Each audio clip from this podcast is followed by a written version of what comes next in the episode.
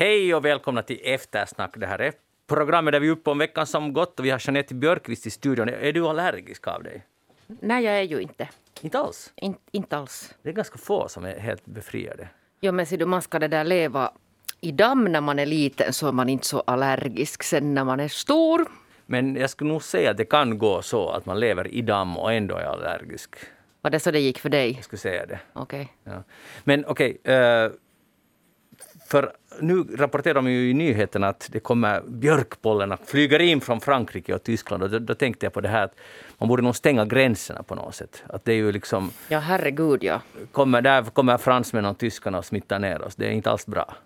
Nej, det är ju inte. Tror det skulle gå att genomföra luftspärrar på något sätt. Nå, om vi skulle bo i något annat slags äh, äh, land så skulle det säkert gå. Ja.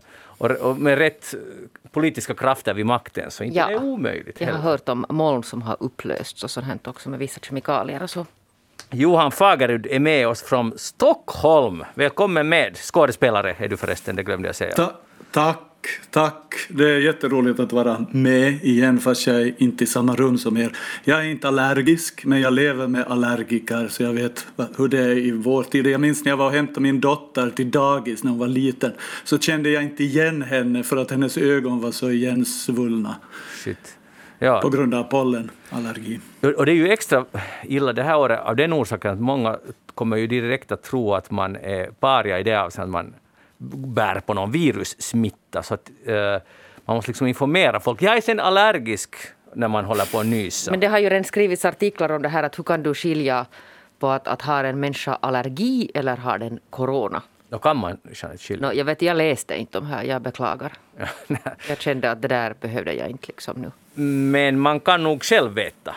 Det vet man nog, för det kliar på ett visst sätt och det känns i ögonen på ett visst sätt. Det, jag, jag skulle nog verkligen påstå att, att en allergiker vet nog vad som är allergi. Ja, allergi, allergiker vet säkert, men förstår du att om du går omkring och nyser Ja. och så tänker jag att "Uah, du är någon sån här. Ah, det är så nojigt allting. Hur är det Johan i Stockholm? Är det nojigt?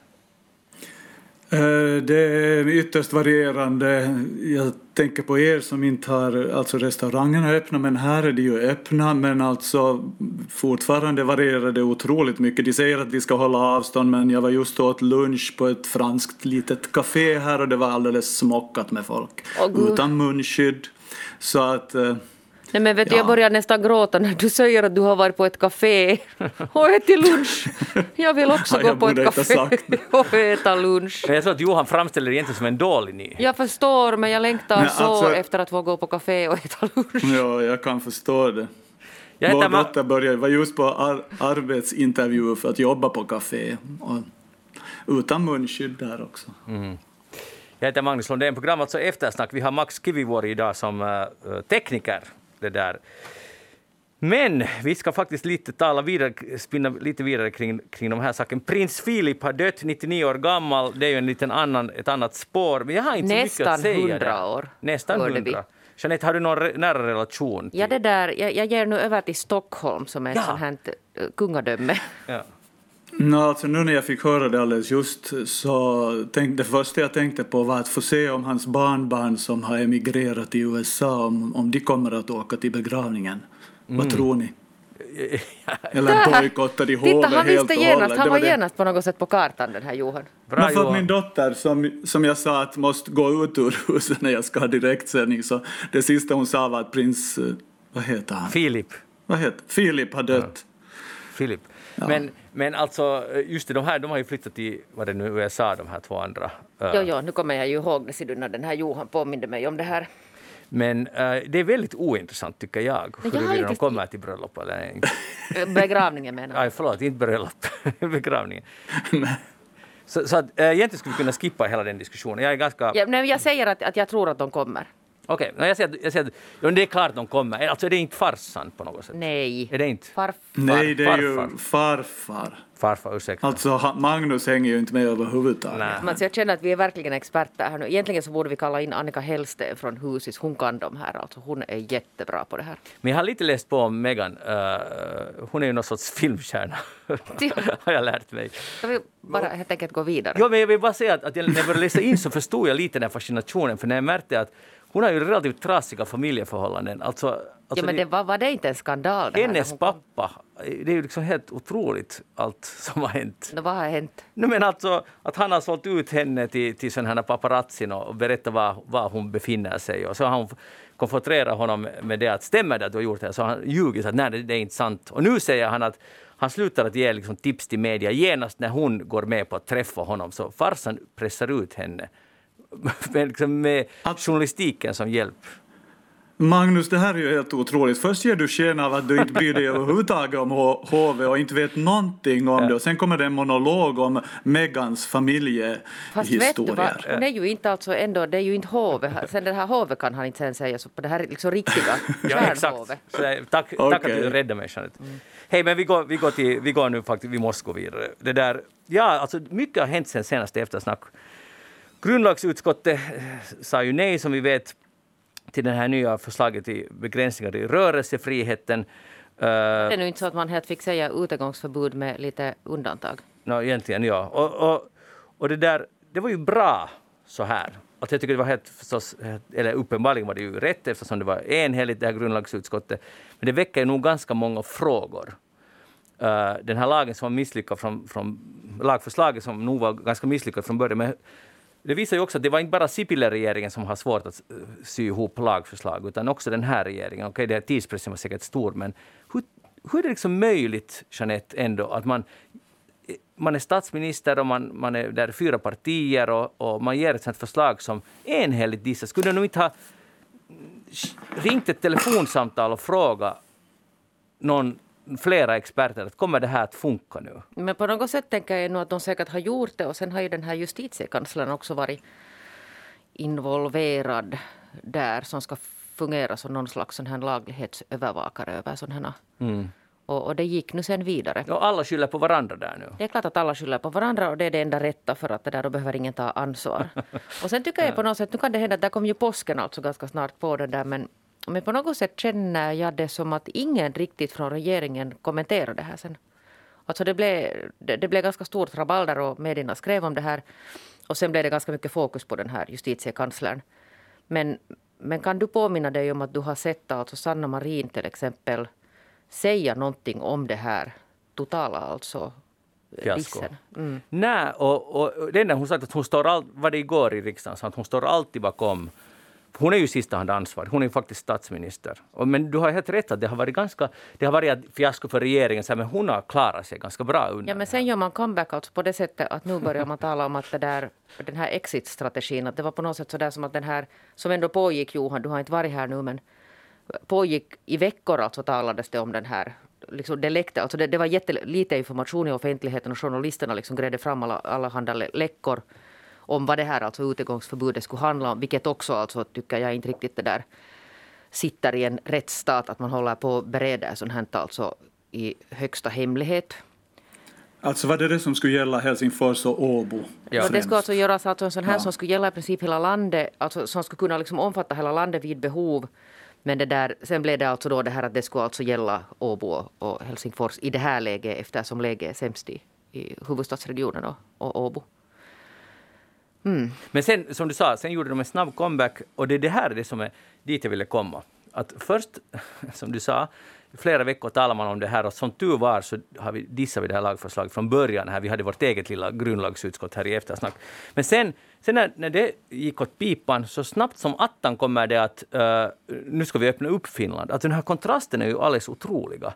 Och, och det, då börjar man ju fundera på att hur kom, hur kom man hit? Hur kunde det vända på några dagar?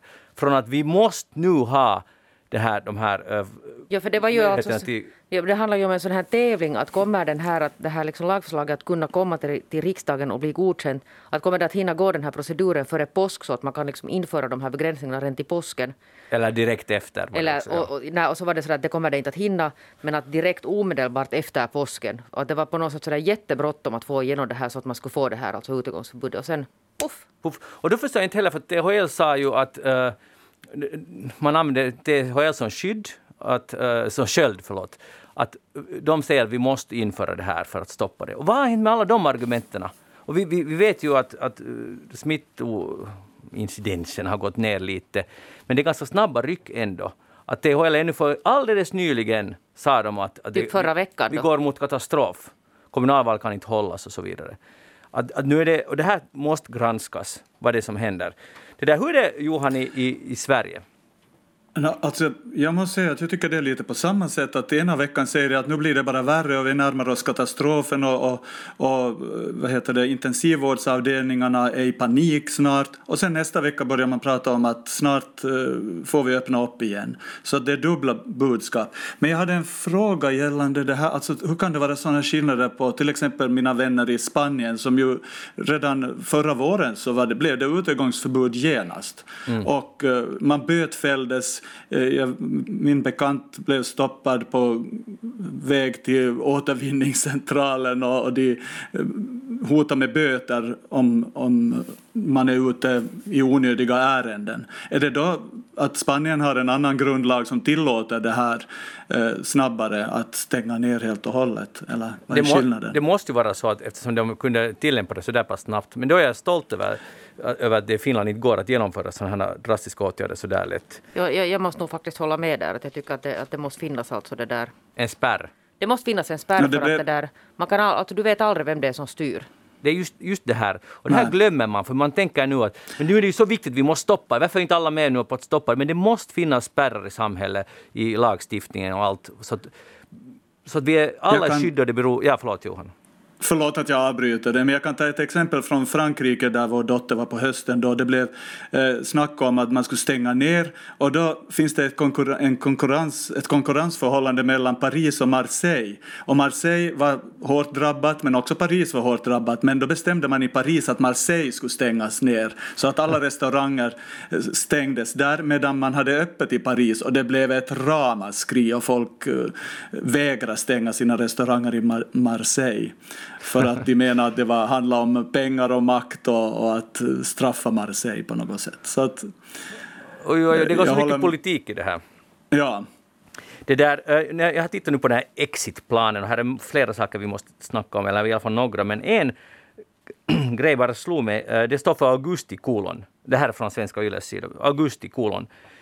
Möjligt att arbetsresor till tredje länder tillåts. Eh, citat slut. Och då tänkte jag att tänk om man skulle ha sett det här citatet för, låt oss säga för ett drygt ett år sedan. Att man skulle kunna liksom hoppa direkt in. Hej, att i augusti kommer det vara möjligt, möjligen så man får resa på arbetsresor till tredje land. Man skulle inte ha förstått ett smack. Att vad är det som har hänt här emellan? Uh, eh, att regeringen sitter och bestämmer, alltså jag förstår nu att de gör det, men, men utan den här pandemiinformationen, så obegriplig information. No, det gäller ju inte bara det där, Nej, det nej. gäller ju alltså det mesta. Det gäller det, uh, publikevenemang. Men, och då kommer vi in på publikevenemang. Alltså, nu har uh, det snabba ryck som sagt, men 18 april, är ju, ja, 18 april så kommer restaurangerna kunna öppna här i Finland under begränsade omständigheter.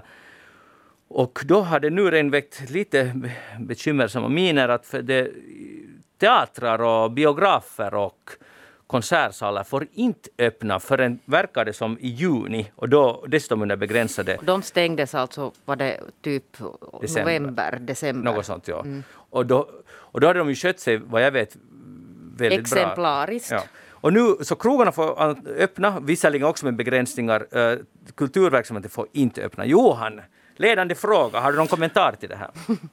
Nå, för det första är det ju intressant att teatrarna får öppna i juni när teatrarna egentligen stängs för semester. Ja. De flesta teatrar åtminstone. Och den där diskussionen har förts här hela tiden. Det här med att hur får shoppingcenter vara öppna och gallerior vara öppna när teatrarna inte får vara öppna. Så det, det har varit en infekterad, inflammerad diskussion. Och jag såg just en uh, intervju, det är Stadsteatern här i Stockholm som har ordnat sådana här digitala intervju eh, Eh, vad heter det, sändningar som man har fått. Där var alla, alla eller många av Stockholms teaterchefer var, represen- var på plats, alltså från Dramaten, Stadsteatern, Maria Sid, vår finlandssvenska chef och eh, eh, från Dramaten och sen var det också från privatteatrarna för de har ju varit jättehårt drabbade, privatteatrarna, för de har ju inget statligt stöd egentligen så de går ju verkligen på knä. De är helt, de är, jag tror att det är 90 procent eh, ska komma från biljettintäkter jämfört med statliga teatrar. Då. Och de, de beskrev det ganska talande där här, eh, att i början var det så här no, intressant och det kanske håller på en månad att nu ska vi väl klara det här och tillsammans är vi starka och bla bla bla och vi repeterar och så kommer vi med en fantastisk repertoar sen. Men månaderna gick och det blev bara, sen plötsligt fick man höra att ja nu får ni ta in 500. No, sen en vecka senare är det åtta ni får ta in. Så det var eh, just nu, här, den här intervjun var liksom för ett par veckor sedan och då märkte man att alla var i det här att ja, nu ska vi klara av det men att det var inte längre så hoppfullt som det var liksom för ett halvår sedan när man tänkte att det här tar inte så lång tid. Mm. Uh. Jeanette, vad tror du för att um, i Sverige, utifrån Johans beskrivning, så finns det någon sorts um, engagemang, kollektiv engagemang för, för teatrarna. Stämmer det Johan att det finns i Sverige? Att, att det snackas mycket det om det? Finns, det finns och det finns, och publiken längtar efter det får man höra. Att, att dels, vi har ett behov av att mötas och att se saker live. I början var det också när man sände teater digitalt. Det talas hemskt mycket nu om hur viktigt det är att få ut teaterföreställningar digitalt och här har man haft en diskussion om att man skulle väcka liv i tv-teatern på nytt. Men, men en kritiker på DN, Johan Hilton, skrev att ja, i början var han entusiastisk. Åh, vi kan se teater från hela världen här nu i vår dator hemma. Och det gick inte många veckor så tröttnade han på det. För det är ändå någonting speciellt att få gå dit i rummet tillsammans med andra människor, se skådisarna just nu, där och då. Ingen annan i hela världen ser dem utan vi just i det här ögonblicket. Och det är ju hoppfullt att det är det som är, är det positiva med teater, men, men, men det är ändå ja, alltså, det kan inte ersättas sådär bara av Nej. en Jag måste digital fråga version. Också, det där, eh, är det så att restauranger och kaféer har varit öppna hela tiden i Sverige? Ja. Men teatrarna och... Nu har de ju en sån restriktion att det, det måste stängas är det nu åtta eller halv nio på kvällen och ingen alkoholförsäljning eh, från åtta är det väl. Eller och hur är det med biografer?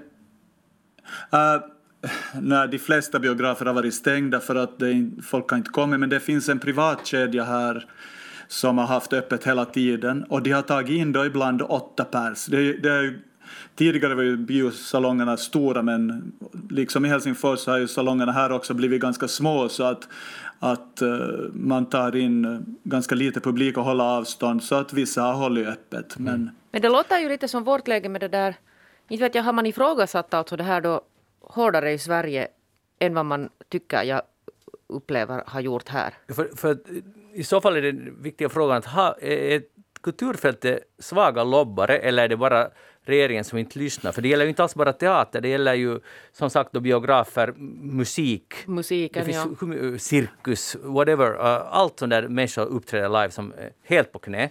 Så är det så att, att, att det inte att inte lobbas helt enkelt, för, för, för krogvärlden är ju också superviktig. Och, och, och jag, jag, tror också man kan ha krogar någorlunda ansvarsfullt öppna. Det där. Men hur, hur kan det gå igenom? Alltså allvarligt, hur är det möjligt att det 18 april under begränsade omständigheter får de öppna? Men teatrarna måste vänta till juni och som Johan sa, det är slut då. Det, det, I praktiken är det september nästa eh, shot. Liksom. Ja, det känns nog alltså jättemärkvärdigt. Jag hann ju alltså gå på några föreställningar då när de hann öppna de här teatrarna i Helsingfors då i höstas. Och, det där, och jag säger att det var nog så otroligt alltså välordnat.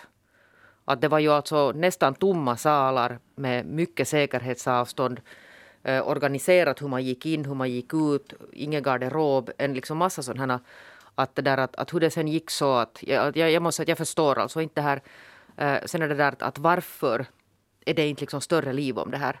Nu, har ju liksom, nu försöker ju teaterbranschen och, och kulturfältet så där överlag alltså föra liv om det här. Uh, men, men där måste finnas någonting inbyggt i det här att vad är det liksom som producerar? Vad är liksom det här på något sätt liksom ekonomiskt hårda mm. sakerna? Och på något sätt där anses väl då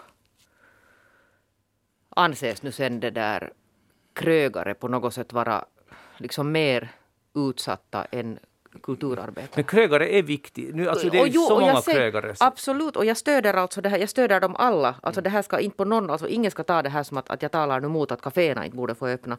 För jag tycker att alla ska få öppna. Det är ja. liksom poängen. Under ansvarsfulla omständigheter. Men ja. Johan, hur är det? Är kulturarbetare lite mässiga? I, i, jag menar inte, inte, inte en vanlig skådis, men jag menar Att har man inte uh, statsmaktens öra, eller vad är det som är problemet? Eller är det journalisterna som inte alltså Ja, det kan vara det, det också. Nej, alltså jag tycker det har skrivits en hel del om det, men nu har det funnits en frustration över att kulturministern har varit lite flat. Alltså I att, Sverige? Att, I Sverige. Ja. I Sverige. Och, eh, och att ofta får man en känsla av att kulturministern bland de andra ministrarna inte riktigt får den tyngd som hen skulle behöva. Eh, så att eh, hen är lite maktlös. Den känslan får man lite. Och i en sån här krissituation tycker jag tyvärr att det också kommer eh, att kultur bara kostar. Och att det är inte så stor förlust ifall vi stänger ner den en period. Um, um, och jag tycker det, det var senast nu så var det en ledare på DN som har fått massa skit för att hon skrev om, om sommarteater. Nu är det viktigt att, att eh, de unga får jobba med något vettigt och något konkret, inte något eh, flum, till exempel musik eller något sånt. Hon säger, det här är inte ordagrant vad hon skrev, men det var, det var kontentan av det och det blev ett ramaskri. Uh, uh, när hon tydligen, ut, eller hon, jag har läst den och hon uttryckte det som att, att de behöver lära sig disciplin och liksom rutiner och sånt. Och det var det ju massa musiker, skådisar som b- berättade om vilken disciplin som det behövs för att eh, repetera in ett, för det första lära sig ett instrument, behärska ett instrument under åratal, sen att, att spela ihop, repetera en pjäs ihop. Det är inte liksom någonting som eh, bara slås ihop eh, så här bara, utan det kräver disciplin och koncentration. Och, men men jag, vad jag menar med det här är att, att eh, i en krissituation så kommer det in det här att no, men det där är inte riktigt nödvändigt. Och man kan säga att eh, det, det sägs ofta också att ja, men det, man försöker få det till att det är nog ekonomiskt lönsamt med kultur för att folk mår bättre och behöver inte gå i terapi så mycket. Att man, man menar att man måste motivera kulturen med att den är nog ekonomiskt försvarbar. Den kan inte vara, eh, ha ett värde i sig. Men eh, förhoppningsvis eh, märker man ju, vad, vad håller folk på med just nu? De tittar på tv-serier, på filmer, eh, kultur som produceras eh, hela tiden och som eh, produceras av professionella, disciplinerade människor. Så att...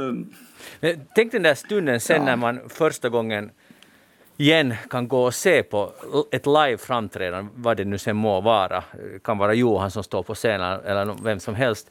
Det kommer ju nog att vara glädjetår och en sån här lättnadens att oh, finally. Alltså, det var ju alltså den känslan jag hade då i höstas när jag gick på teatern första gången. För det hade ju, allting hade ju varit alltså stängt då. Jag vet, men nu... Mm.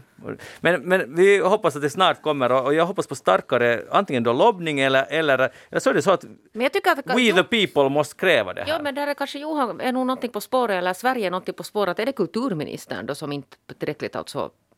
Har tillräckligt tyngd. Ja. Det är helt möjligt.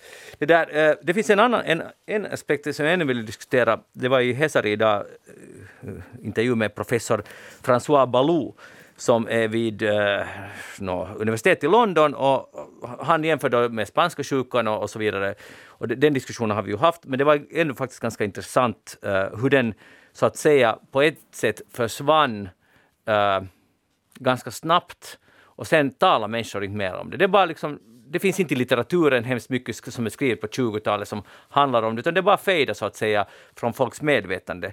Men det, det som han säger nu, det var bara en rad, men han, säger, han säger att, äh, att han är just nu mest oro, orolig för det att kommer människor att godkänna att den här nuvarande pandemin faktiskt tar slut en dag? Att kommer vi att kunna leva?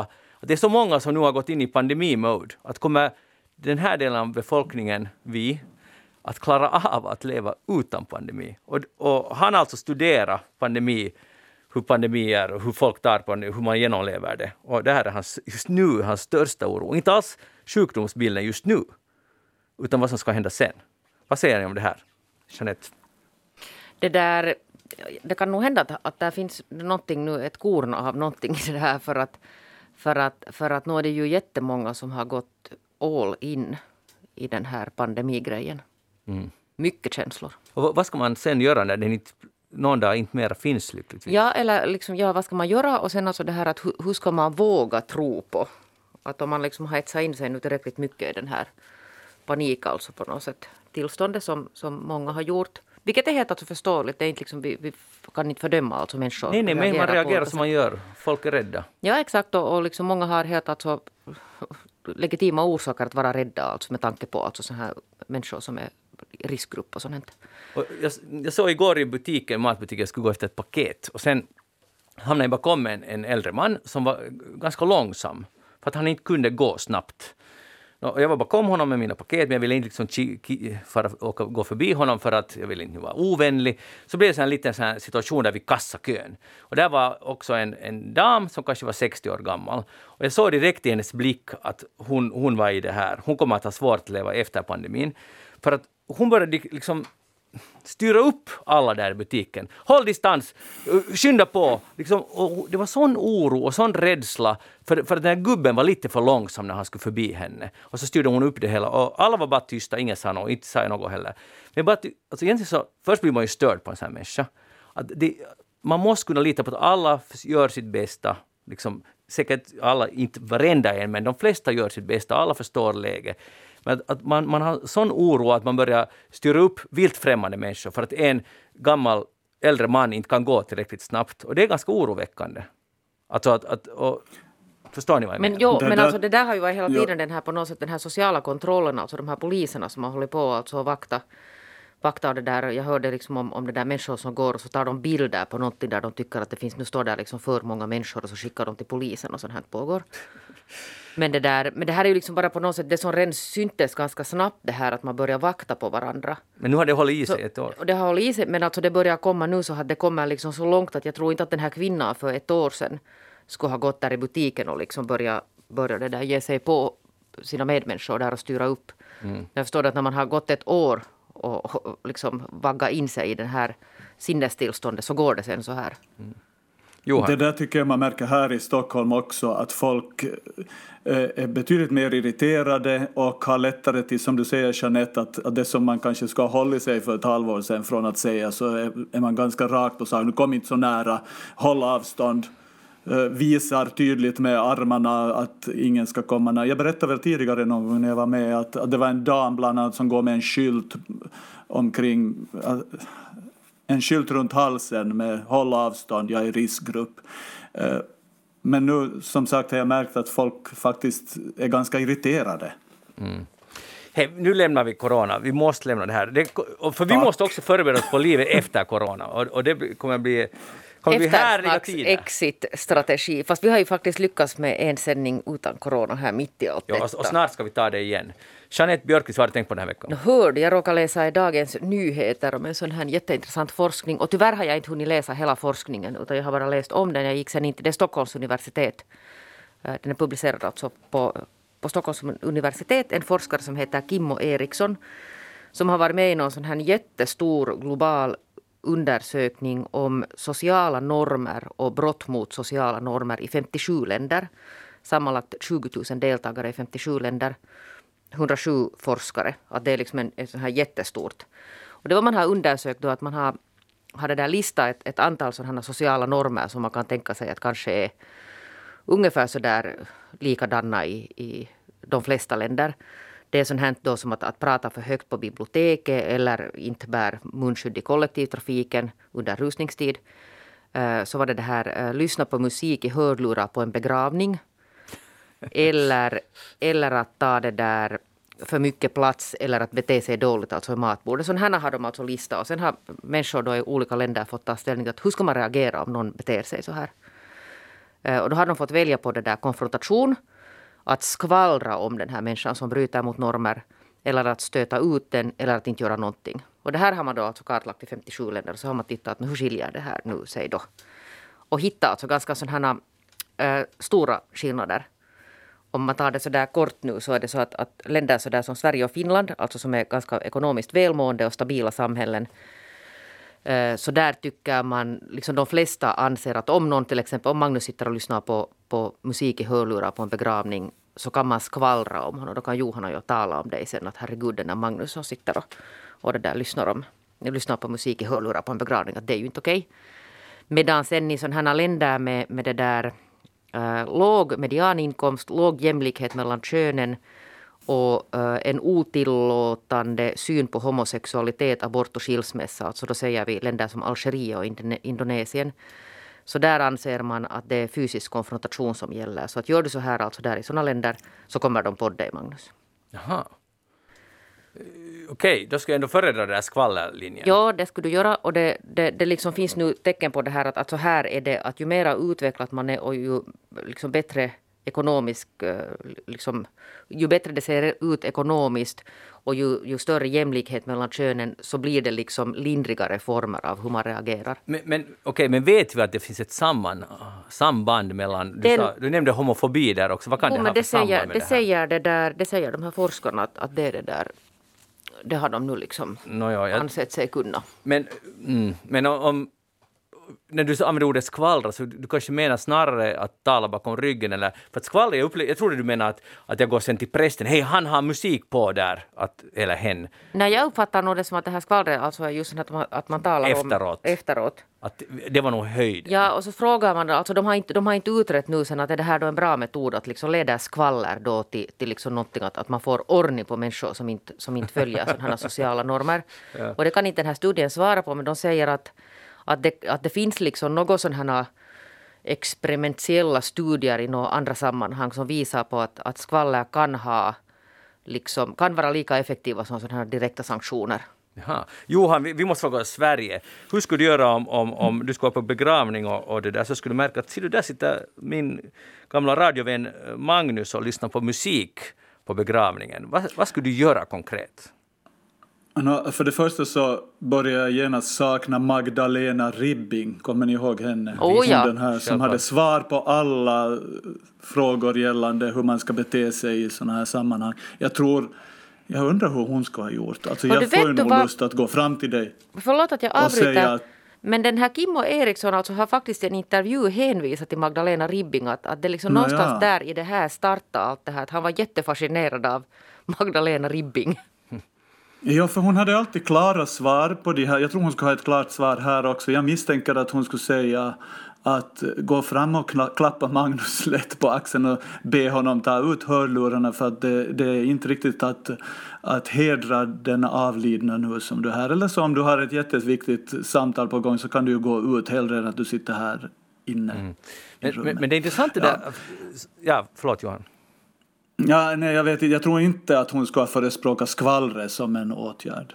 För det är ju inte egentligen en åtgärd, men jag måste medge att jag, om, om jag skulle se någon sitta på en begravning, jag skulle bli jätteprovocerad. Alltså jag tycker det är liksom, alltså, verkligen höjden av dåligt beteende. Men jag skulle göra just det där fega, att sen efteråt tala skvallra om det här. Det där, det där var nog pissigt gjort. För jag, jag tror inte jag skulle gå... Jag, man skulle inte vilja ha en sån här situation på en begravning och gå till någon och säga ta bort de där hörlurarna. Jag skulle inte heller göra det och det är ganska fegt. No, det är ju gör det. Ja. Nej, det är därför jag saknar Magdalena. Jag skulle vilja ja. veta vad jag ska göra för jag är också feg. Jag vet inte vad jag ska göra i den där situationen. Jag tror alltså Johan att du är nog på rätt spår där för jag tror exakt att det är vad hon skulle ha det där sagt att man sådär försynt och, och vänligt skulle gå och jo, Det är nog säkert bäst för att det där att skvallra i efterhand, det har ju ingen effekt.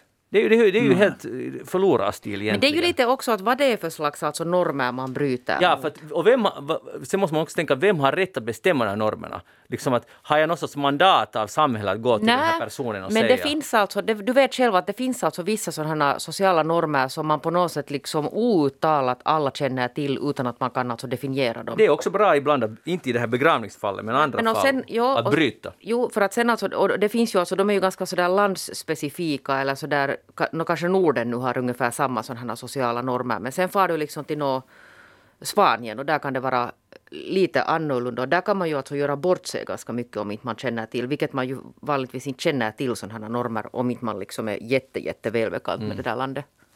Men vad händer till exempel om, om uh, efter att det här programmet är slut så går jag här ut i korridoren och klär mig naken och går hem. Liksom. Uh, så det är också att bryta ganska brutalt. Det, kanske, det går lite över den här sociala normen. Ja, men nu är det liksom Det är olagligt att det där... No, det är kanske olagligt. Men vad händer, för egentligen ställer jag ju inte till med någon skada för någon i, i princip. så, så ringer man polisen. Vad gör man? Liksom, eller går man, skvallrar man på kvällen om den här galningen? Va, vad händer? Vad gör man? Och det där, jag tycker att du kan utföra ett Nej, jag tror inte, men lite lockas jag av det för att för just att se människors reaktioner. här på Yle. Nå, no, ja, det skulle vara sista Jag eftersnacket. vet, inte, du ska ju alltså det där, du ska ju det där gå förbi, du ska ju passera ett gäng vaktmästare där nere. Men vad skulle de göra? Skulle de komma, skulle de komma springande efter mig och, och göra, ta liksom fakt- brottningsgreppet? Faktum är att det kan hända nog att de skulle göra det, ja. Men om du inte skulle behöva gå förbi väktare så vet jag inte att skulle du få gå. Alltså nu har jag sett i, i Berghälli till exempel i Helsingfors, en stadsdel i Helsingfors, så har jag sett alltså sådana typer som springer nakna omkring och det får man ju inte göra, men inte gör någon någonting heller. Men tänk att vi har en lag som säger att du får inte gå ut på gatan så som du ser ut. Alltså nu är det ju ganska intressant. Alltså jag tycker det är, det helt... Snälla Magnus, Ja. snälla Magnus kan du inte tyst? testa det? Kan du inte testa det så får vi se vad som händer. Jag, jag sitter ju bra här på distans så jag kan stänga av kameran, behöver jag inte se på eländet. Ja, no,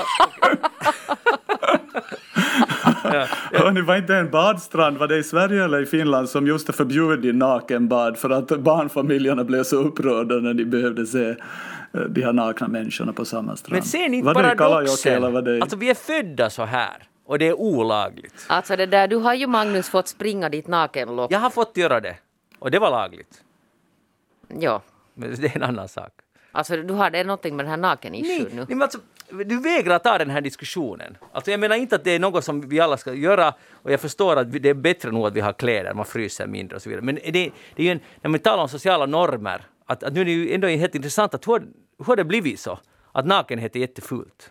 Ja, det kan säkert någon vår lyssnare nu berätta om. Men det där, jag, jag känner att det är helt okej att vi har kläder på oss. I- jag, i skede- i jag har jag- underkastat mig den här normen. I något skede var det alla teaterföreställningar skulle innehålla ett mått av nakenhet men folk tröttnade ju på det i något skede och tyckte att det sist och slutligen ändå var mer spännande att kläderna är på för då kan man använda sin fantasi. Ja, det håller jag nog med om. På teater ska jag nog bli väldigt provocerad av det. Det är helt sant. Äh, tack Jeanette så mycket för det här. Det där. Och nu frågar jag Johan Fagerud vad du har tänkt på den här veckan. Hoppet är långt till Mumin som jag har tänkt på, för jag läste också DN och där stod det Mumin eh, orsakar hat och hot. Och det, det, jag hoppade ju till som finlandssvensk då och så läste jag artikeln som handlar om den här Muminvärlden som de har planerat sedan 2017. Så har de planerat att öppna en Muminvärld, alltså motsvarande den som finns i Nådendal i Karlstad, alltså i Värmland. Eh, och redan när jag fick höra om det 2017 så tänkte jag att varför i hela friden ska de ha Muminvärlden där? Och tydligen har flera politiker varit av samma åsikt och man har diskuterat. Det är alltså på ett, ett litet naturskyddsområde nära stranden utanför Karlstad. Och det har väckt rabalder och politiker har blivit dödshotade när de har engagerat sig i den här Mumin-historien. Och nu idag står det att, att en domstol har bestämt att, att eller ja, över kommunens ett tidigare beslut att tillåta det här så har nu eh, har de fått avslag på det för att det anses inte ekonomiskt försvarbart att använda skattebetalarnas pengar till det här.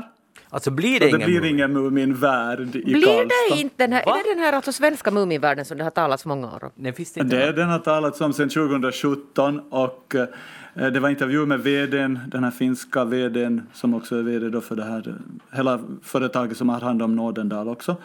Och han sa att det var precis samma diskussioner när de skulle öppna det på den här ön i Nådendal. Men eh, ja, Men var det så att, nu verkar det som att det inte blir av, eller åtminstone har de, och det finns ju ingen annan Mumindal i Sverige? Jag måste säga att jag inte vet. finns det inte. Ja. Det finns Astrid Lindgrens värld och det finns eh, här i Stockholm kan du besöka Junibacken som har... Men vad är det som är så hemskt med Mumin alltså? Men alltså jag kan ju säga att inte tycker jag ju att Mumin hör hemma i Sverige. Mumin är ju finlandssvenska. Men Mumin finns i Ja, Japan. det tycker jag finns också. temaparker i Japan. Nå, men det är så långt borta så det gör ingenting. Jättebra argumenterat. Jättebra. Men min fråga var att, att är det just att det är Mumin, att det är liksom en, en utlänning som ska etableras. Ah, det är det är det som har varit problemet. Att det borde vara en svensk, en, Kan det en vara det? svensk figur. Då skulle det vara helt okej. Om det skulle vara Petson och Findus eller eh, Mamma Mu eller något sånt. Men alltså det där... Jag undrar den där trollen, är de alltså... Jag vet att i Japan är de ju enorma, men kan det vara så att de nu inte är liksom... Jag menar, Sverige har så jättemycket eget, just Betsson och Findus till exempel, och Pippi Långstrump och hela Astrid Lindgrens alltihopa. Ja, här handlar det om ekonomi också. De hade sagt att, ja, att, eh, att de kommer att få massa pengar för det här men det visade sig sen att, att eh, de skulle ungefär få stöd, få hyra det där stället gratis vilket innebär en inbesparing på 75 miljoner kronor och då blir det eh, fel konkurrensmässigt med andra företag att man stöder specifikt en, en sån här Mumin-grej med så mycket pengar. Så att det handlar om det också. Men som sagt att det var inflammerat och det var bara den där paradoxen med den gosiga Mumin som väcker hat och hot som var lite Dödshot. Dödshot. För de hade alltså fått dödshot för att de hade engagerat sig i den här Mumin-världen. Men, men då kommer vi in på en intressant fråga. Eh, Mumin, Mumin, Mumin. Så Johan hade reagerat för att han var då finlandssvensk. Att upplever ni att ni har någon sån här liten, liten slice av Muminvärlden i er? Att, att, Ja, är, men det, självklart. Är, det, är det självklart? Jo, jo. Alltså, det är ju Tove Janssons Mumintroll. Jag vet, men du är inte, eller är du släkt med Tove Jansson? Nej, Är- inte alls. Inte, inte ens liksom på nära, inte, inte på något, inte, ingenting. Vi Nej, har ingenting. och, och ändå är alltså. det en del av dig? Alltså det är ju en del av min kultur. Din kultur? Ja, okej. Och Johan, ha- så, så, är det så att du har, när du ser en rubrik om Mumin i en rikssvensk tidning, så då hajar du till och läser den? Tydligen, det gjorde jag ju nu. Men sen är det också så fort du öppnar munnen här i Sverige så ta ah vad vackert Muminspråket så börjar de prata på det här sättet. Ah, det är ju det. Ja, det har Så jag för hört också. rikssvenskarna är ju associationen till Mumin omedelbar när vi öppnar munnen. Ja, men det betyder ju förstås... Jo, men du har rätt Johan, det där har jag hört många gånger också. Det betyder förstås alltså att de har tittat på Mumintrollen där. Jo, jo, jo, ja, men det betyder ju också att det, din teori kan stämma, att det är någon sorts... Eh, att de upplever att Mumin är en utlänning som marscherar in när de har sitt eget. För de vet alla de talar så Jag konstigt. vill tro nu att det kan hända att det, om vi skulle liksom riktigt nu gräva in oss i det här att det har något med de här ekonomiska Ekonomi. grejerna att göra. Ja, det som måste. Som kan vara Sen har det mycket också att göra känslosamma. det har också att göra med det område där de hade planerat att förlägga den här anläggningen. För det är en eh, skyddad eh, nära stranden och natur, naturmiljö där folk springer och joggar och har sig. Och de vill, be, vill be, väl bevara det som det är. Ja, men det kan man ju förstå. Hej, vi, Ja. vi går vidare. Hur är det, köper ni mat på distans så att de kommer hem med en matkasse? Nej. Johan? Jag har testat det en gång men jag föredrar att gå och handla i affären och vår lokala affär här har skött det jättebra med hur de håller avstånd och hur de eh, håller koll på att inte för många är inne i affären. Så Okej. jag går alltid till affären. För att nu, eh, en sån här norsk matnätbutiksjätte, ODA eller Oda, så eh, jag läser i tidningen, de ska komma till Finland i höst. Och det där Och det är bara början. Och det här är bara början och, och det här måste vi diskutera för att det kan bli, betyda att mycket förändras relativt snabbt. Antagligen inte så snabbt som man nu kanske tror. Allt tar alltid ändå tid. Men äh, deras äh, koncept är helt enkelt det att man beställer mat förstås via nätet och sen har de en, ett lager någonstans i Tjusahejtan och sen levererar de det snabbt. Äh, och de har liksom alltid uttänkt och det är robotiserat. Det går snabbt och det är effektivt och tydligen inte så superdyrt alls. Och, det där, och då påstår de i den här artikeln i vad det nu är, Hesare, vad det var, att de finska kedjorna är inte alls förberedda för det här, för att de gör det på ett helt annat sätt och mindre effektivt sätt. Nåja, men om vi tänker att Ore nu skulle lyckas med det här och då måste ju de andra följa efter, så kommer det här att funka. För tänk vad det betyder att om matbutikerna liksom måste börja lägga ner, alltså de fysiska eh, butikerna som vi är vana att gå till, de försvinner. Det betyder att vi går mycket mindre ut. Eh, det blir mycket mindre, färre människor på gatorna. Centrum dör. Nu drar jag ganska stora växlar på det här, men förstår jag, det kan ha... För det, det, det är en sån sak som nästan alla måste göra åtminstone ett par gånger i veckan. Gå och köpa mat. Men om det försvinner, vad händer då? Jag tänkte faktiskt på det där också. Jag tyckte det led lite sådär. Nu vet jag ju att nu, nu är vi kanske det där jättemånga människor beställer alltså sin mat hem. Jag vet, jag vet. Uh, och det- är det nu inte så att det går i de här stora de här kedjorna så går det väl så att det är en människa som går omkring och, och samlar dem. Jag tror att det tills vidare är så. Ja. Ja, vilket då anses vara alltså ineffektivt för att det tar ganska länge tid för en människa att springa någon stor supermarket till exempel och där plocka upp Magnus Londéns tre dagars planeringslista. Och den där specialfrukosten. och den där specialfrukosten. Men det där, mm, för jag tänkte exakt samma sak, att kommer det här nu då betyda att de här jag älskar ju de här, alltså jag älskar de här, alltså mina matbutiker i Tölö, allihopa, allesammans. Jag går ibland många gånger per dag till dem i sådär turordning och köper en banan här och en, en, en vichyvatten där. Men det ska ta slut nu ser du. Ja, jag förstår det, äh, att det kommer att ha effekter. Det där, hmm. Jag tyckte att det lät lite konstigt det där med så här stor industrihall. Men jag är alltså lite mm, konservativ med vissa saker. Ja, du, du är ju det, vilket är lite överraskande. Men, men um, alltså, som, som du sa, så många gör ju redan så här. Och många, argumentet är ju att jag, jag, får ingen kick, jag får inga kicks av det. Det tar bara tid att gå till butiken och jag tycker inte speciellt mycket om det. Så, jag menar, jag förstår argumentet. Men, men uh, om man, man har till exempel barn eller stressigt liv så nu är det mycket bekvämare att maten är färdig där när du kommer hem. Eller den kommer till din dörr. Ja, men nu tror jag att det, så här kommer det att säljas. Men månne det, mm, månne det här är någon sån här personlighetsfråga, att om man är sån här som, som är jättebra på att planera till exempel, vilket jag då inte alltså är, Mm. utan jag tar det lite sådär, att jag går till matbutiken och sen improviserar jag lite där på plats. Jag tycker att det är jätteroligt att gå omkring där och titta. Johan, tycker du om matbutiker? Så här som Jeanette gör.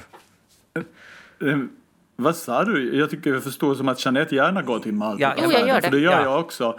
Om det då beror på att jag är konservativ eller på att jag är sparsam för jag går dit och så tittar jag vad de har för specialerbjudanden så planerar jag menyn utgående från det. Bra. Eh, Men med, för att då när jag testade en gång att beställa mat hem eh, så tyckte jag det var ganska tråkigt och dessutom var det ju nog en hel del dyrare. Jo, men här, här är argumentet, alltså de kommer att, de kommer, det här kommer inte att vara dyrare. Inte har de någon chans om det är dyrare. Det kommer, jag tror att snarare tvärtom, att det kommer att vara förmånligt och effektivt. Det är det här menar, att det kan förändra... Åtminstone i början. Ja, no förstås, men det, kommer att för, det kan förändra ganska mycket i stadsbilden. Vi talar liksom i stadsmiljöer. Men det är kanske lite för tidigt ännu för att se. Det kan ta några år, men någonting Alltså jag, tror, jag, jag är alltså ganska säker på att det kommer att gå ganska bra för det här. Och jag är helt säker på att det är just som du säger Magnus, att det kommer att vara billigare för att där finns alltså så mycket logistik som alltså där de kommer att spara in pengar. Ja. Och delvis robotiserat att där far alltså löner till exempel för, för människor som inte behöver springa Och omkring hyran. plocka. Och hyran, ja, för att de kan Men- sätta den här liksom lagret vart som helst någonstans långt borta. Ja. Men det där, som du säger Magnus, det blir tråkigare. Stadsbilden blir tråkigare. Det där har man ju märkt redan, i synnerhet i mindre städer, eh, där klädbranschen har drabbats hårt av det här. Där folk beställer på nätet nästan allting. Man till och med går kanske och provar kläderna i affären men sen beställer man ändå på nätet. Och eh, eh, det har det går ännu i en så stor stad som Stockholm där man behöver de här eh, affärerna där man eh, marknadsför sina grejer. Men i mindre städer så håller de på att försvinna klädaffärerna och det är ju jättetråkigt. Är det inte? No. Det är jättetråkigt och jag kan säga att jag har gjort mitt yttersta. Jag har, jag har gett allt för att det där, försöka upprätthålla många butiker. Bra Jeanette, bra jobbat. För att det kan man säga att städerna i Finland behöver det här. Förut skrattade vi åt USA att amerikanska liksom innerstäder, centrum, dör efter klockan 17. Allting, och det är liksom farliga platser att röra sig på. Att hur kan det vara så här? Och inte det jättelångt snart till det i till exempel Helsingfors. Inte det är ju så ännu, men, men att om, om det blir... Nej men du tänker på alla som sitter alltså vid nätet och beställer alltså på, på nätet. Jag gör man ju behöver alltså. jobba i centrum mer, alla jobbar hemifrån. Ja, men jag sysslar ju inte överhuvudtaget, alltså, eller ytterst alltså sällan, undantagsfall med, med sån här att beställa på nätet. Jag, går, jag ska till butiken. Bra, och Jeanette, du skulle riddare för det här. Ja, Jag tycker det är ännu ett argument för att Magnus inte ska gå naken på gatan och han ska styra klädaffärerna istället. men han ska inte beställa något på nätet för han har, vet du, han har beställt faktiskt saker på nätet, den här Magnus. Jag, har beställt mycket. Ja, ganska mycket. Så de har erkänt det här. Det är han är alltså skyldig till det att, att butikerna lägger ner här. Och, och nu kommer vi in, glider vi automatiskt in på mitt nästa tema som är, eh, jag vill nu eh, varna alla lyssnare för något som heter lushdream.se, det finns också .fi. För jag skulle beställa en, en, en sån här dyna. eh? Kudde. Kudde. Kudde. Vad är dyna finlandssvenska? Ja, jag skulle beställa en dyna alltså. Örngott heter det som du sätter på. Mm. Ja, dynvar. Ja. Nåja, jag skulle beställa en, en dyna till min uh, fru i, i födes, födispresent. Och, och hon hade skickat en länk till mig som hon hade nappat från Instagram.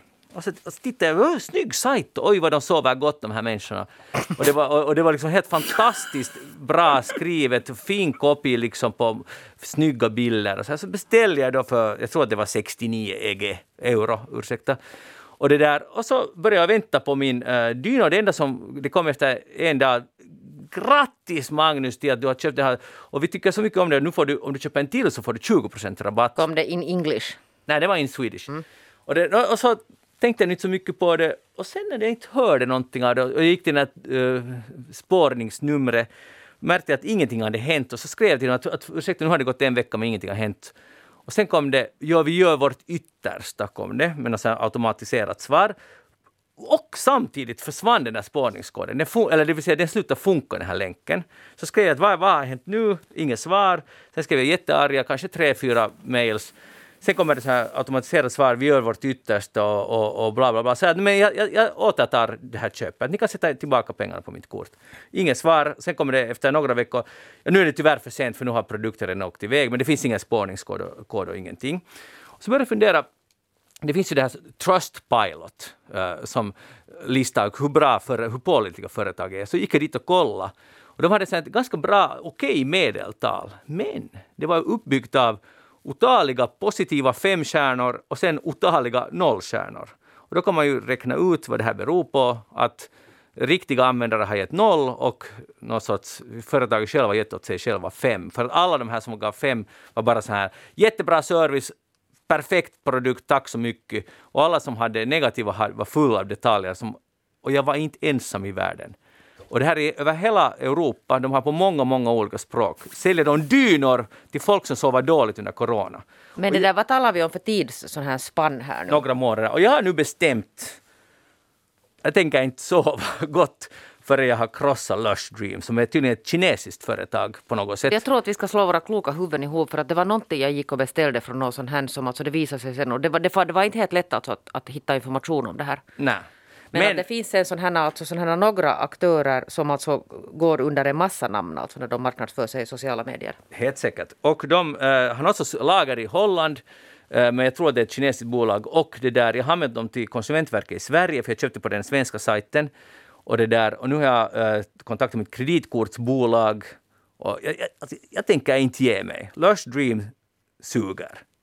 Så ni vet det. Har ni någonsin gått på någon liknande sån här bakslag. Jag tror faktiskt att jag redan talade om det här en gång. Att jag beställde någon sån här jumpsuit åt min dotter till sommaren. Alltså då i fjol faktiskt i typ mars. Och, och det hände sen också att den kommit och den kommit och den kommit och jag började alltså utreda om det här. Men, den, men saken är den att den kom ju nog faktiskt sen i augusti. Ja, den kom sen? Ja. Men det där det tog ju då april, maj, juni, juli och det stod alltså två veckor sen här.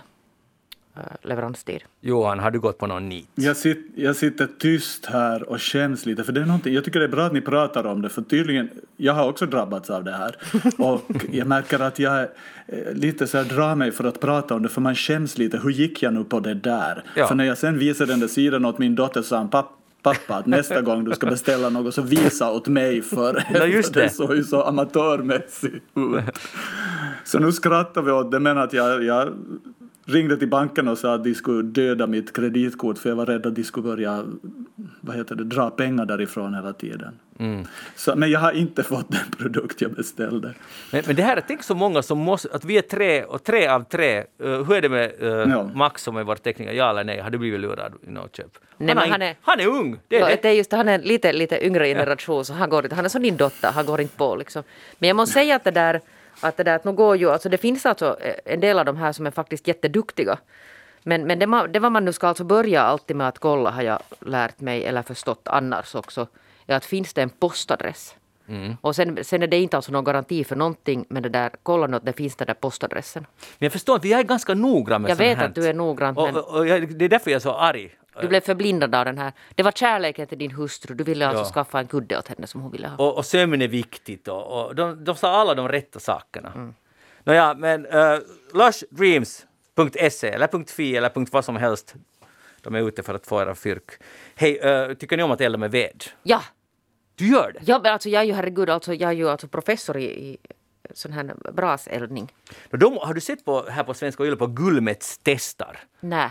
No, han har avsnitt 12 handlar om ved. Mm.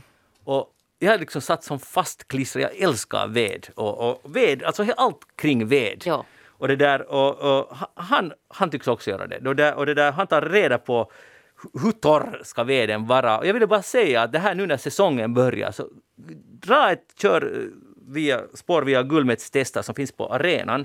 Som annars också är fantastiskt. Johan Gullmets är super. Ja, och det här, det här vikten att, att elda med torr ved, det kan liksom inte poängteras. Nej, det kan det verkligen inte. Nej, med tanke just på partiklar och ekologi och så vidare.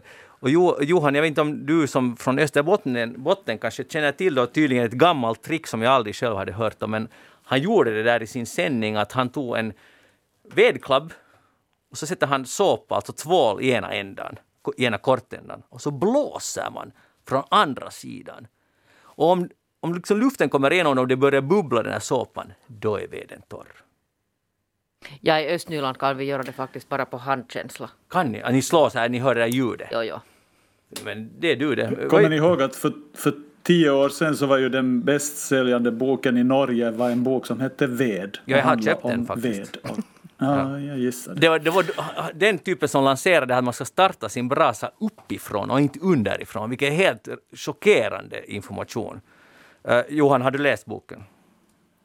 Nej, jag har inte läst boken men jag längtar till eh, vårt hus i Lasmo att få elda i kakelugnarna och i spisen och eh, ja, så ved. Jag har en lada full med ved som känns mycket värdefull för mig. Men Torr björkved. Åh! Har du näver också bortriven? Färdig näver? Ja, näver också. Ljuvligt. Det där är nog grejer. Eh, eh, och Samtidigt så är det bra att det har blivit diskussion om det, att också ved, eh, braseldare som vi måste också tänka på miljön. Man kan inte hålla på med den här våta veden och elda i onödan. Det är helt bra att den, den, den diskussionen har dykt upp. För inte var det många år sedan som man inte alls tänkte på det. Och nu är det aktuellt igen. Så att det där, och dessutom så googlade jag lite vidare. Det stod, jag fick reda på att rönn skulle vara den bästa veden. Att det är bättre än björk. Det är också helt... Fel. Ja, eller liksom ganska chockerande. Det känner jag inte alls till. Jag har aldrig eldat med rönn. Men att om ni har stora rönnor, ta ner dem, låt dem torka så har ni en fin brasa nästa sommar. Inte nu men sen. Jeanette Björkqvist, tack för att du var med i Eftersnack idag. Johan Fagerud, tack, tack för att du var med uh, från Stockholm och kämpa på där vidare. Du hinner säkert vara med ännu en gång den här säsongen, hoppas jag. Ja, så blir det ju. Ja. Eftersnack slut för idag. Tack ska ni ha. Vi hörs igen om en vecka. Ha det bra. Hej då.